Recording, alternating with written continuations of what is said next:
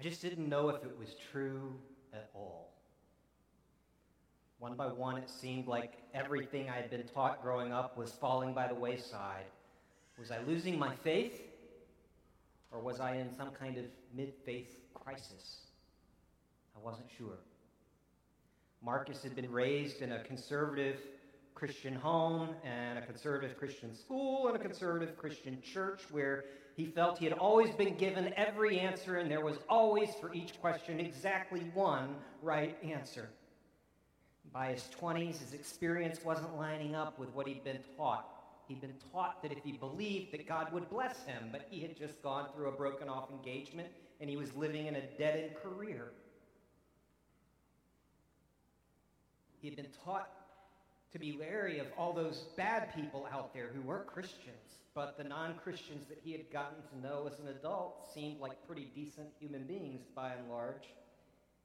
And then he thought about his family's racism that didn't seem to fit with the people of color that he was getting to know, and he wondered how it fit with the Bible that he had been told was true all along. Marcus was questioning everything. Was there really a God at all? Was Jesus real? And if he was, what did he actually teach? Is the Jesus he was taught the real Jesus? And what is right and wrong? Is there justice and injustice, good and evil, or are they just human constructs that we've developed because they give us meaning? And what is love? What does that look like? And does he even need a church? And what should that look like?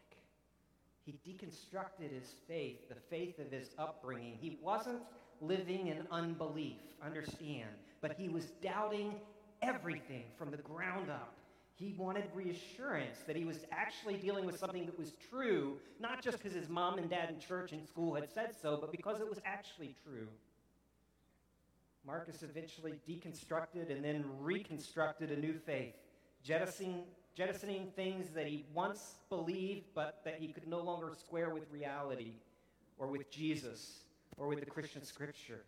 For those watching him, they were terrified. He's leaving the faith, he's abandoning the truth. And for him, it was scary. But through the process, Marcus lost a self righteous, arrogant, judgmental prosperity gospel of his youth and gained a close relationship with the real, living, historical Jesus of Nazareth who is alive and at large today. The Anglican priest and author Tish Harrison Warren writes Deconstruction is a buzzword these days. The term evangelical has emerged as an identity marker and an activist movement. People's faith stories and their losing faith stories are, are often emotional and, and vulnerable. They grow out of biography and personal experience, so Christians struggling with faith need love and listening ears, not merely argument.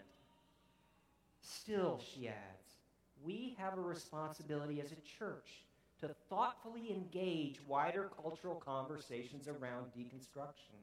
Jesus is the truth that sets us free, we believe. Asking hard questions about faith is normal. It's a necessary part of Christian maturity. But there are better and worse ways to critically assess claims to truth in the first century, this is where Theophilus stood, believing yet doubting, asking questions, and unwilling to settle for things just because he had heard they were true. He wanted to know was Jesus really the Lord? Did what he had heard about Jesus actually happen? Just decades after the death and resurrection of Jesus of Nazareth, this wealthy benefactor by the name of Theophilus was troubled. Could imagine him being troubled by the suffering that he watched the Christians going through, suffering he too experienced. He was likely a Greek Gentile who had converted first from paganism to Judaism and then from Judaism to Christianity. Uh, he had deconstructed two religions already, and he was getting ready to start deconstructing the next, perhaps. He wanted to know the truth. We can only speculate about the internal tensions within the church as followers of Jesus figured out how to do diversity at a time when the Jewish church was becoming the Gentile church, at a time when those who were apostles had, had been, you know, were, were getting older. Some of them had already died. And uh, this influx of people, this multiracial, multi ethnic movement of people who have nothing in common except Jesus, uh, were facing fierce opposition from outside. And Theophilus wanted to know if it was true. He wanted reassurance. As one who had deconstructed his pagan faith and then deconstructed his Jewish faith, he wanted to know that he was building his life on reality and not, not on some make believe, cartoon like, you know, you know, fairy tale. Because there was a cost to following Jesus. Christ's early followers faced attack from both their fellow Jews and their fellow Gentiles. Was it all true? And so a trained physician named Luke, a close companion of Paul the Apostle, set about the task of writing a two volume history from the birth of Jesus up to that, that present moment. We know it as the Gospel according to Luke and the book of the Acts of the Apostles. Luke is the longest of the four Gospels by verse. Luke is the largest single contributor to the New Testament with more verses written than, the, than even Paul's 13 letters. Luke is the only New Testament author known to be a Gentile and not a Jew. And for those deconstructing a perhaps toxic version of a religion you grew up with, my prayer is that we can all sit with Theophilus as Luke shares with all of us what he had been able to confirm as a historian about Jesus, about the real Jesus. This is Luke chapter 1 beginning in verse 1. Luke writes Many have undertaken to draw up an account of the things that have been fulfilled among us, just as they were handed down to us by those from, uh, who from the first were eyewitnesses and servants of the word. Therefore, since I myself have carefully investigated everything from the beginning, it seemed good also to me to write an orderly account for you, most excellent Theophilus, so that you may know the certainty of the things you have been taught. We see here how the apostolic community has become our link between Jesus and the church. He talks about these things having been handed down. He talks about the eyewitnesses. He talks about the servants of the word. This was a time when Paul was still alive and Peter was still alive, and the entire apostolic community would, stay, would still meet together with, with those who were also numbered among them. Uh, and they became that link historically between Jesus and his church. See, that apostolic community, some, some call it the apostolate, produced the documents that we call our New Testament. And these are people who walked with Jesus. The first gospel, Matthew, was written by St. Matthew. He was a tax collector, a Jewish conspirator with, with the Roman authorities to, to take the people's money until Jesus came up to him at his tax stand and said, Levi, that's what he went by, follow me. And he followed Jesus. He wrote the first book of the New Testament. John who was a teenager. He was the, the disciple Jesus loved, the youngest of the disciples, the one who reclined on Jesus' chest. He wrote a gospel he left three letters and he left an apocalypse, our book of Revelation. Peter, who walked with Jesus, his entire ministry became chief among the apostles and wrote two letters of our New Testament. Mark was Peter's translator, and his gospel bears Peter's imprint. And Paul witnessed the risen Christ and was accepted by the other apostles as one of their own, and he wrote 13 letters. Luke, this physician who wrote Acts and, and Luke's gospel, uh, you know, he was Paul's traveling companion, and, and his history bears Paul's imprint. And, and James wrote a letter. He was, was, was one of the apostles, one of the twelve. He was there, you know, leading the church in Jerusalem. He wrote a letter as well, and Jude was his brother. You know, this apostolate or apostolic community was a tight knit union of leaders who knew Jesus. They had known Jesus during his earthly ministry. These documents flowed out of a tight group of people who all knew and trusted each other. They understood that this stuff about Jesus of Nazareth was no myth, the historicity of the events of Jesus' earthly ministry were everything. They gave their lives, most of them, for that reality. And so Luke writes as a historian. The last event in Luke Acts is Paul, in the very end of the book of Acts, renting a room in Rome, because that's when Acts was completed. During Paul's lifetime, uh, Luke was written before that, he says, and so we're probably looking at a date around 60 AD. Um, that's 27 to 30 years after the resurrection, death and resurrection of Jesus. Now, 30 years ago, for some of you, was the Stone Age. For some of us, however, 30 years ago was yesterday. 1992 was just 30 years ago. Uh, 1992 was the election of Bill Clinton, was the Cartoon Network being launched, was the opening of the Mall of America, the beginning of the war in Bosnia. Here in St. Louis, it was the bankruptcy of Trans World Airlines. In LA, it was the Rodney King riots. In South Africa, it was the end of apartheid. It, was, it was yesterday. And the apostolic community was able to remember 30 years ago or 27 years ago. Um, they were a tightly knit community who, who, who had come to certain convictions because they were there and they didn't forget. And they came to their faith in a totally different way from the way most of us in modern Western societies come to believe our, our religious convictions, if we have any.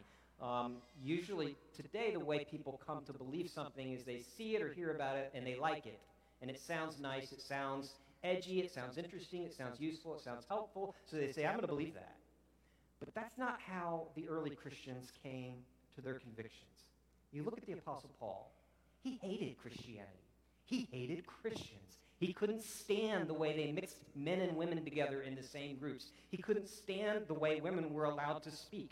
He couldn't stand the way that they interacted with Gentiles and called them family, the way that they didn't always honor the food laws, the way that they had stopped offering sacrifices, the way that they had lifted up Jesus as some kind of God and claimed that he had risen from the dead. He hated Christianity with all of his heart. He persecuted Christians. He tried to kill them. He was there at the stoning of Stephen, the deacon. It's a costly thing to be a deacon. And then Jesus knocked him off his horse on, his, on a road to Damascus. And he said, Whoa, I hate this, but this is reality. I hate this, and I have to deal with this. I have to make sense of this. I have to come to terms with this. And he ended up becoming not only a Christian, but the Christ apostle to the Gentiles. It's a totally different way of determining what you believe based on what's true not based on what you want to be true. Um, and the fact that we've got four different, different gospel accounts as opposed to just one uh, speaks to the credibility because you've got multiple historic written witnesses indeed. And only so tightly bounded a community could have seen this New Testament happen. You know, none of the New Testament documents arose in a vacuum.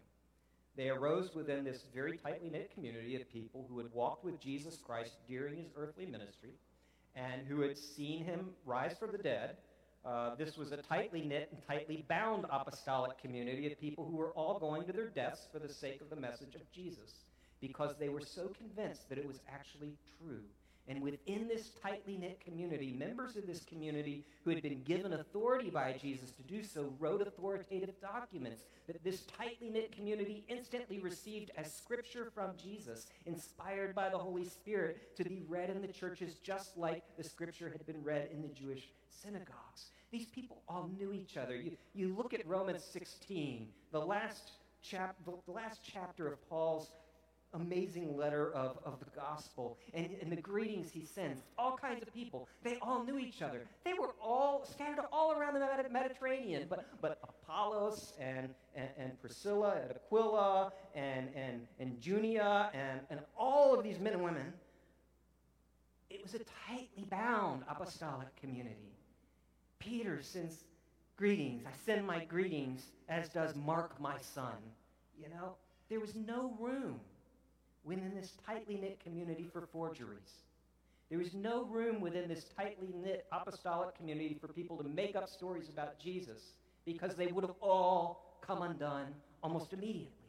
If you made something up, everyone would know it because they, they were the community that had walked with Jesus during his earthly ministry, who had seen him rise from the dead, who had witnessed his communicating to the apostles the authority which he was giving them. You see, the apostolic community, the apostolate, is our link between Jesus and the church because it is there that we find the New Testament documents given. And Jesus vouches for the authority of this apostolic community. It's what he said. Jesus ties the apostles' teaching directly to his own. Uh, you know, you look at John 13 where Jesus says, I tell you the truth. He's talking to his disciples, his, his apostles. I tell you the truth. Whoever accepts anyone I send accepts me, and whoever, whoever accepts me uh, the one who sent me. In other words, if you receive the words of Peter or Matthew or John, you are receiving the words of Jesus.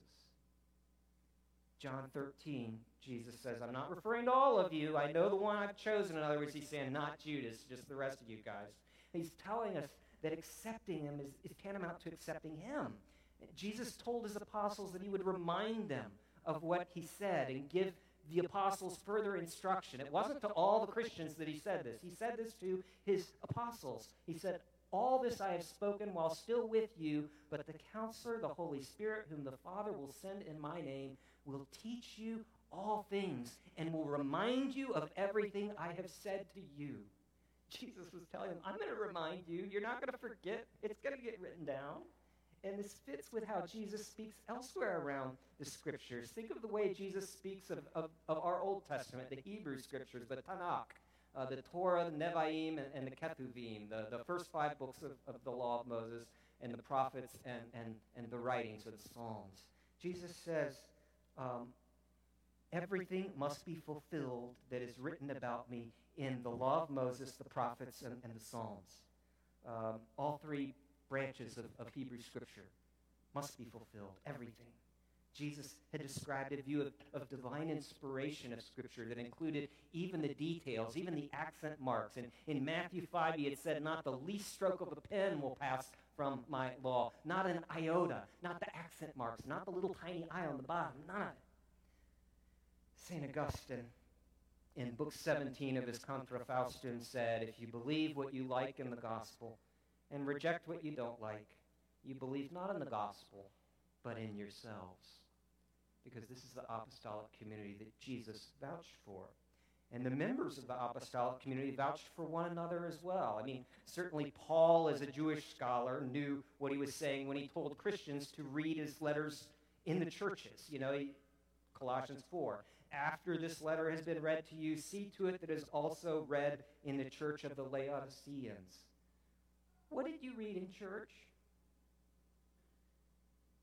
Over there, Scripture It's the Jewish tradition. It's a synagogue tradition. In the synagogue, what you would do is, is, is whoever's doing the reading that day, they would go up to the bema. That's the, the, the place in the front and center where, where the scrolls are kept and the word is read. And they would take the scroll of, of whichever one and, and read it. It's like Jesus when he entered the, the, the, the, the synagogue in Nazareth. He, he, he took the scroll of Isaiah and he read from it about the blind seeing and the lame walking. And he said, Truly I say to you, these words are fulfilled in your presence because what was read in the churches, what was read in the assembly of God's people, had always been the scriptures. And Jesus and, and Paul is here knowing exactly what he's saying when he says, I want you to read this in the churches, and I want you to make sure that the Laodiceans get a copy as well so that they can read it in their church as well.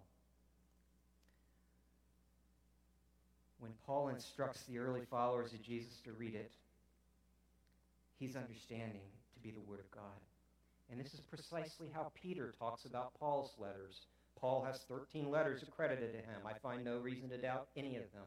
In 2 Peter 3, Peter talks about Paul's letters and says that Paul's letters contain some things that are hard to understand, which ignorant and unstable people distort, as they do the other scriptures. The other scriptures. Paul, his letters, according to Peter, the chief of the apostles, were Scripture. So we have it on the authority of Jesus himself that these Hebrew Old Testament scriptures are from God and are trustworthy, even down to the accent marks. And Jesus vouches for the authority of his apostles, that apostolic community being the ones who produced the New Testament, except for Judas, he says. He promises to remind them and further reveal himself through them after his death and resurrection. Peter writes his gospel through his companion Mark. Luke writes his gospel and acts alongside Paul. Peter, always chief among the apostles, in the book of Acts vouches for Paul's letters and calls them scripture. And this apostolic community or first century apostolate then becomes the living memory of Jesus within which the New Testament documents are written, circulated, and received as scripture by the churches all in the first century. Speaking of these apostles, Jesus said, I tell you the truth. Whoever accepts anyone I send accepts me. Jesus is saying, the connection is that tight. You know, the church never created the Bible. Even Luke talks about how these were handed down to us, this story of Jesus. Sometimes people suggest that maybe, maybe just the, the, the, the apostles and the prophets just dreamed powerful visions, and, and with no intent to deceive, they, they described through their own human understanding what these visions meant, and therefore they could have been wrong. And yet, St. Peter, in writing about Scripture, insists that that is the one possibility that must be ruled out. He says in 2 Peter 1 above all, above all, you must understand that no prophecy of Scripture came about by the prophet's own interpretation. For prophecy never had its origin in the will of man, but men smoke, spoke from God as they were carried along by the Holy Spirit. St. Paul even talks not of the Bible being inspired, but of it being expired. It is God breathed, he says in 2 Timothy 3, literally exhaled from God.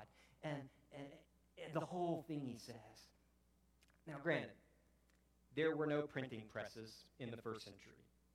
The church in every city didn't have a scroll of every single book or letter. They had to be hand copied and circulated by person you couldn't just post it to the mail or load it up into the cloud. Um, around the year 150, the Muratorian canon in Rome lists the books that the churches in Rome had received as scripture, and their New Testament, you know, this was still within living memory of the Apostle John, who was the last of the, the apostles to, to die around the year 100. But in 150, they listed Matthew, Mark, Luke, and John, the four Gospels, the book of Acts, all 13 letters of Paul, James, all three of John's letters, Jude, and Revelation. The only missing items were Hebrews, and nobody knew who wrote that, and Paul's letters, which had probably originated in Rome and therefore had been sent out and never made it back. The only uh, 20 years later, Irenaeus of Lyon lists the exact same New Testament we have today. So these were very early documents and circulated early. Uh, but nobody thought they were creating the Bible. These were handed down to us, Luke says, and specifically so that you might know, he says. He says, It seemed good also to me to write an orderly account for you, most excellent Theophilus, so that you may know the certainty of the things you have been taught. The term to know here is more than merely a cognitive recognition of data points. Uh, it's used elsewhere in the New Testament. For example, in 1 Corinthians 13, when, when Paul says, Now we see in a mirror dimly, but when Jesus returns, we'll see face to face. Now I know in part, he says, but then I will know. In the knowledge, then, now I know in part, but then I will aptly and experientially know, epignosko, to the extent I also have been aptly and experientially known. This is not just cognition, an acceptance of information. It's to know Jesus, to know the real Jesus, his, his person, not a wished for Jesus, but the real one who is alive and at large today. The late theologian and, and teacher R.C. Sproul uh, reminisced once about a, a, friend of his who had gone to seminary with him, and his, his theological direction had gone, you know, in, a, in, an, in, in an opposite direction. And, uh, and, and he remembers years later catching up with his friend, and the friend said, Yeah, I don't really believe the Bible. I mean, uh, certainly not as inerrant, authoritative, all of that. Uh, you know, I think they're helpful religious books that can inspire us, and, and, and, and but, but Jesus is still my Savior and my Lord. And R.C. asked him, well, how does Jesus exercise his lordship over you if not through his teachings in the Bible? And the other pastor thought for a while, and he said, well, you know, I guess it's, it's really through the, the, the teachings of my church and my faith community. But how does Jesus exercise his lordship over your church if your church isn't under the scriptures, but rather over them? You know, it's the price of a love relationship with anybody is that they have the freedom to tell you when you're wrong. Uh, does any married person here want to disagree with the fact that the cost of a marriage relationship of a loving marriage is that they have to have the freedom to tell you you're wrong. Um, you know, you, you remember the, the movie, or maybe you remember the, the, the earlier movie, or maybe you even read the novel, The, the Stepford Wives, where the men of Stepford, Connecticut um, are sick of their wives nagging them and not, not being interested when they're kind of interested. Um, maybe not taking care of their body the way that they would like, maybe not always offering positive words, but sometimes being dripped dripping faucets of criticism. And so they just decided to get rid of all their wives and replace them with robots. And the robots were all drop dead gorgeous. They all had 28 inch waists, six feet tall, slender Barbie dolls with, with flowing hair. And they were always so happy to see their husbands come home. They always had a big meal planned. They were always in the mood whenever you were in the mood. They were just, they were perfect. They always thought what they hung on every word their husband said. Whatever he said was the most brilliant thing, and they would tell them so, and yet what was missing? Was there any love? No. Because they couldn't tell them that they're wrong. You don't want to Stepford God. If God is real, you want to make sure you have the real God. And the real God has to be able to tell you you're wrong. And it's through the Christian scriptures that he does so. You know, the, the escaped slave and Union spy Harriet Tubman was a woman who, who she knew Jesus experientially through his word. You know, she would, she would be driven by Isaiah 16:3 to hide the fugitives and do not betray the refugees. She was called Moses because she never lost an escaped slave, but always got every single one to freedom. And she would speak God's word back to him all through the day. You know, she says, I prayed all the time about my work everywhere. I was always talking to the Lord. When I went to the horse trough to wash my face and took up the water in my hands, I said, Oh Lord, wash me and make me clean. When I took up the towel to wipe my face and my hands, I cried, Oh Lord, for Jesus' sake, wipe away all my sins. When I took up the broom and began to sweep, I groaned, Oh Lord, whatsoever sin there be in my heart, sweep it out, Lord, clean and clear. Here was a woman who knew Jesus, the real Jesus, experientially, to know him and to know him with proper confidence.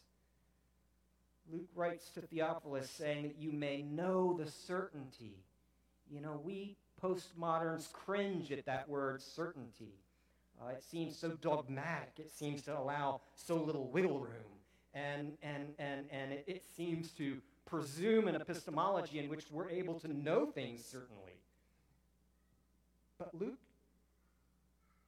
and, and it's, it's true. I, will say it's true that often when a Christian has doubts, other Christians and pastors just shut them down and say, you know, you just need to pray more and read your Bible more um, and, and they're made to feel guilty about doubts. Paul, that's not what Luke is, is doing here. He's not suppressing anybody's doubts, certainly not those of Theophilus. Theophilus clearly had doubts. He wanted them addressed, and so he commissioned Luke to help confirm what's actually true of the things that he's heard. Because he's heard all these stories. He wants to know what of it's actually real. The things in which he was trusting in, even in the face of his doubts, were, were there, doubt is not the same as, as unbelief. Unbelief rejects Jesus and says, You are not my Lord, you are not my Savior, and I will not follow you. That's unbelief. Doubt is saying, Lord, I'm not sure what's true anymore. I need your help. I need to understand. Doubt is a calling from God to ask questions, to look further, to ask harder questions, to dig deeper, and to seek to know with confidence that you may know Jesus himself, his person, the things, Luke, Luke writes out, the things that have been fulfilled among us, because Jesus was a fulfillment of God's promise to come to his people, to save, to heal, to restore, to usher in a saving kingdom of love and justice and peace. No one can turn to Jesus for you, but my prayer as we go through this gospel according to Luke is that as you deconstruct and reconstruct your faith, as you face your doubts head on, as you bring your questions to God, my prayer is that you will see Jesus and maybe even see Jesus again as if for the first time because it's all about Him, our Savior, knowing Him and knowing His person. Bassem was born in the Middle East to a, a very religious Muslim family, and as an 18 year old, he joined a jihadist cell group. Um, and yet, the violence and the willingness to engage in violence, the kind of extreme views within that cell group, turned him off. And he, he, he ended up rejecting Islam, rejecting religion. Uh, like a lot of young Arab men, he got involved in the drug scene and he gave up on, on religion altogether um, because he had been disillusioned. But the shock came when Bassem learned that one of his friends was a Christian. He says, When I found out, I was surprised. Everything I had always heard about Christians was, was, was that they were horrible people. And this friend didn't know much Christian theology, but, but he was so full of love to others that whatever and whoever they were, he just loved them a mutual friend of ours, he writes, who was also a member of the same cell group that I had been a part of, said about him that he should be killed because he was not a, a, a, a Muslim and he was not paying the, the, the jizya, the, the, the tax leveled um, on Christians and Jews under an Islamic government. Uh, but even after this mutual friend said he should be killed, Bassem says, this Christian kept loving this very same man and dealing with him professionally with respect and with incredible kindness. Bassem says, and so I asked him if I could have a copy of the Christian Bible. And I started to read the Bible. And I was really struck by one thing in the Bible, namely the teaching that no one is righteous except Jesus even those who were called God's people, like David and Jacob and even Abraham, the 12 apostles. Everyone has done something evil. The Bible is full of the sins and wrongdoing of all people except Jesus. He says, Jesus struck me as the highest example of a human being, one who really deserved to be followed. It took me some time, but I eventually read through the entire Bible. And as Bassem read, he found himself captivated by the person Jesus. Jesus who forgave sinners. Jesus who loved the unlovable. Jesus who defended the adulterous from the oppressive judgment of religious leaders. Jesus who promised to never leave his people. Jesus who died for his enemies because he loved his enemies. Jesus who promised eternal life. Bassem says, after about a year of hard struggle with myself, I decided that I wanted to follow God as he shows himself in Jesus and not as anyone else says. And so I prayed to him, the one to which the Bible pointed me. And for the first time in my life, I felt that God was here. And to say it was a strange feeling for me would be an understatement. I still remember the first time I prayed to Jesus and his Father. I ran out of the room because for the first time in my life I felt the presence of God. There would be troubles. Bassem's family found his Bible and learned of his faith in Jesus. They turned him over to the security forces who sent him to prison where they tortured him in an effort to get him to deny his faith. He spent a year in jail, but he says, I couldn't deny the one that gave me life. He says, Now I'm out of jail. I've left my home country because I'm still wanted for apostasy there. I'm still walking with Jesus. I love Jesus. He loved me first, and he put himself on a cross for me. He says the most important thing for me is that I have eternal assurance that I am going to be with Jesus forever, whatever might happen to me. Here is a man who had deconstructed his faith and encountered Jesus in the process and reconstructed something new with Christ as the cornerstone. Here we see a life thriving in the midst of hardship, in the face of loss, knowing Jesus. A disenchanted Arab Muslim drug addict who saw the power of the Word of God in a Christian's life and who opened himself up to the power of that same Word, that Word of life that points us outside ourselves to Jesus, the living Word who gave his life for you and for me because he loved us. Let's pray.